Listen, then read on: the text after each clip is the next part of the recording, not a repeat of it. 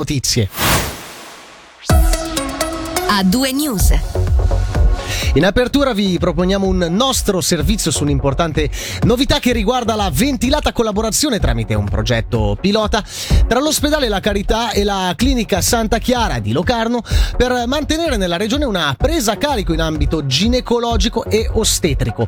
Collaborazione che, stando a informazioni da noi raccolte, scatterà a giugno. Scopriamo di più quindi nel servizio realizzato dalle colleghe Alessia Bergamaschi, Nadia Liscer e Federica Bassi che sentiamo in voce voce. Prende forma nel Locarnese il progetto pilota che vedrà l'ospedale La Carità e la clinica Santa Chiara unire le forze per continuare a garantire alle donne della regione una presa a carico di elevata qualità e prossimità in ambito ginecologico e ostetrico. Collaborazione che dovrebbe prendere il via dal prossimo primo giugno se non già dalla fine di maggio. Il condizionale è però d'obbligo perché da noi contattati i vertici dell'ente ospedaliero cantonale della Carità e del Santa Chiara ufficialmente non hanno voluto per ora rilasciare interviste, ma i dettagli dell'accordo dell'accordo sarebbero stati definiti e una comunicazione in merito è attesa nei prossimi giorni. Ad ogni modo, già da alcune settimane il personale sanitario di ospedale e clinica hanno iniziato a informare le future partorienti sui cambiamenti previsti, ossia che a breve le nascite saranno concentrate alla carità mentre il reparto di ginecologia operatoria sarà gestito dalla Santa Chiara. Il progetto, come preannunciato lo scorso ottobre dalle parti in causa con un comunicato congiunto che rimandava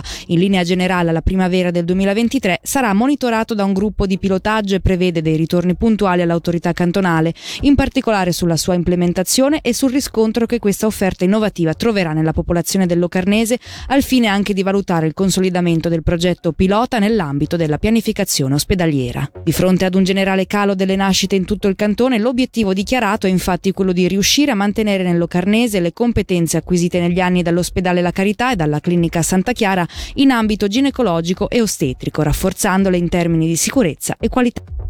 Una comunicazione ufficiale sulla via del progetto pilota che vede la collaborazione tra l'ospedale La Carità e la clinica Santa Chiara di Locarno è attesa dunque ancora questa settimana. Su Radio Ticino e ad A2 News non mancheremo ovviamente di tenervi aggiornati sulla questione con ulteriori dettagli. Noi ora andiamo a Bellinzona dove questa mattina presso la Casa del Popolo è stata presentata la manifestazione del primo maggio dell'Unione Sindacale Svizzera, sezione Ticino e Moesa. Le rivendicazioni che saranno portate avanti saranno un po' un eh, déjà vu ma rimangono tuttavia sempre attuali. Per questo i sindacati continuano a ribadirle. Sentiamo subito il presidente dell'USS Ticino e Moesa, Renato Minoli. Salari, pensione e parità subito, anzi noi abbiamo messo parità subito, salari e pensioni proprio perché la parità è un diritto costituzionale e non è ancora stato raggiunto, quindi c'è un grave problema che il sindacato sta portando avanti per risolverlo. Poi i salari, proprio ieri l'Ufficio federale di statistica ha presentato il uh, suo rapporto sottolineando che i salari nel 2022 sono i salari reali sono calati dell'1,9%, quindi vuol dire che i salari sono stati nuovamente erosi e quindi è il potere d'acquisto. Le famiglie possono acquistare meno beni di prima necessità. Per quanto riguarda le pensioni, ci sono due aspetti, la VS e la legge sulla previdenza professionale, LPP. Dunque, sulla VS il Consiglio federale aveva proposto un aumento di 30-60 franchi al mese per compensare l'aumento del costo della vita. Ebbene, il Parlamento, la destra del Parlamento nazionale, ha negato questi 30-60 franchi. E quindi già lì c'è veramente una posizione inaccettabile da parte del Parlamento. Sulle pensioni avete lanciato anche un eh, referendum, come si è messo? Dunque è un referendum doveroso perché la proposta del governo, avallata dal Parlamento, è pagare di più per avere di meno, quindi più prelievi sui salari per avere meno rendite. E sono dai 100 ai 270 franchi in meno di rendita a dipendenza del salario, quindi è una cosa inaccettabile inaccettabile, soprattutto perché c'è uno strabismo da parte delle nostre autorità federali. Da una parte si regalano 259 miliardi di franchi alle nostre banche per salvare il patatrack eh, finanziario, però d'altra parte si negano questi aiuti doverosi secondo noi ai lavoratori. Più tardi approfondiremo le battaglie sostenute sindacalmente nei vari settori e ci concentreremo anche sul tema della parità sentendo i vicepresidenti dell'USS Ticino e Moesa Gian Giorgio Gargantini e Renata Barella.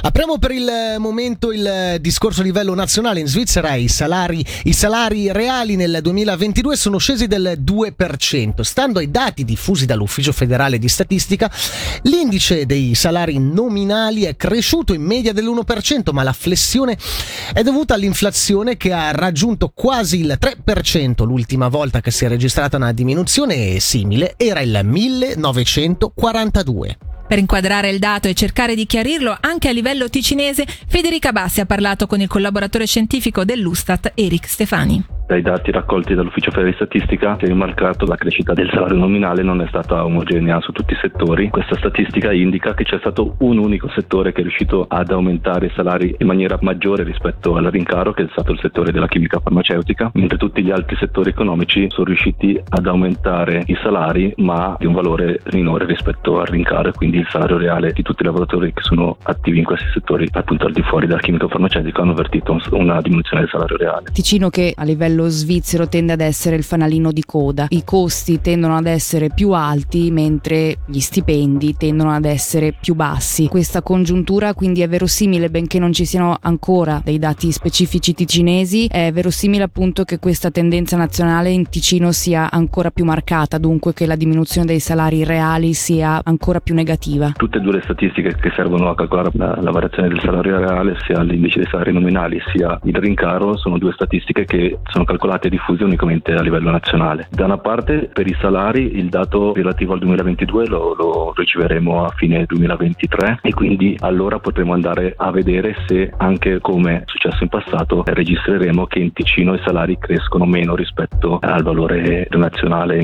Torniamo ora a Locarno, la valorizzazione del castello visconteo può avere inizio, ma per il suo rilancio si auspica un sostegno finanziario anche degli altri comuni della regione. Ci dice di più Federica Bassi. Tutti concordi ieri sera in Consiglio Comunale a Locarno per stanziare un milione e mezzo di franchi per le prime fasi di progettazione e restauro per la valorizzazione del castello visconteo. Valorizzazione che, come sottolineato dalla Commissione della gestione nel suo rapporto favorevole, è in primo luogo un investimento nella cultura, nella socialità e nell'immagine della città. Attraverso la sua riqualifica si punta infatti a fare inserire il castello visconteo nell'offerta monumentale e museale nazionale, oltre che a trasformarlo in un punto d'aggregazione culturale importante per tutto il locarnese. Ma per il rilancio dello storico maniero, che richiederà complessivamente un investimento di oltre 11 miliardi di franchi, i commissari della gestione, come riporta la Regione, hanno auspicato ancora una volta ieri in seduta, insieme a Lega UDC, il Centro, Verdi e Indipendenti, un sostegno finanziario anche degli altri comuni del Locarnese.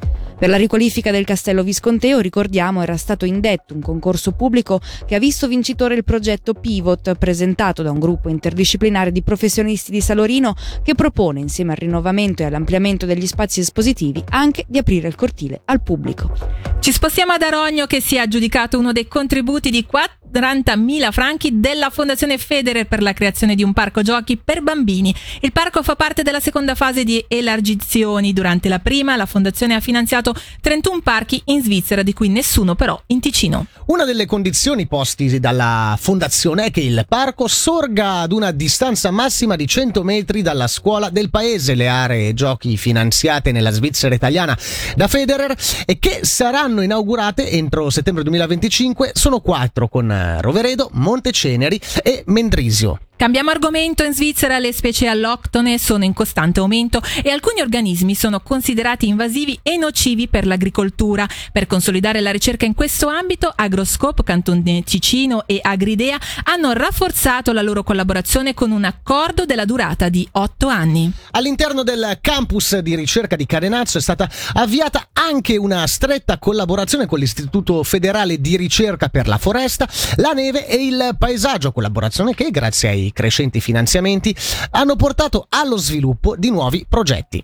Ci spostiamo infine a Lugano. La città oggi ha infatti inaugurato la sua prima aula nel bosco alle pendici del Monte Bre. Situata nelle vicinanze della Vetta, essa accoglie gli allievi dell'Istituto Scolastico Cittadino e, come le altre 12 strutture del genere presenti nel resto del Ticino, offre l'opportunità di conoscere da vicino le ricchezze naturalistiche e il paesaggio circostante. Allo scopo sono state consolidate importanti collaborazioni con alcuni enti attivi sul territorio cittadino, con il Museo Cantonale di Storia Naturale di Lugano, per gli aspetti scientifici, con il Museo Inerba per gli aspetti artistici, con l'AC Edu ehm, Emasi per un progetto interdisciplinare tra natura, architettura e arte e con la Civica Filarmonica di Lugano per la parte musicale. Con questa notizia chiudiamo la prima ora di A2 News. A2 News che lo sapete è in diretta fino alle 19. Ci sentiamo tra poco.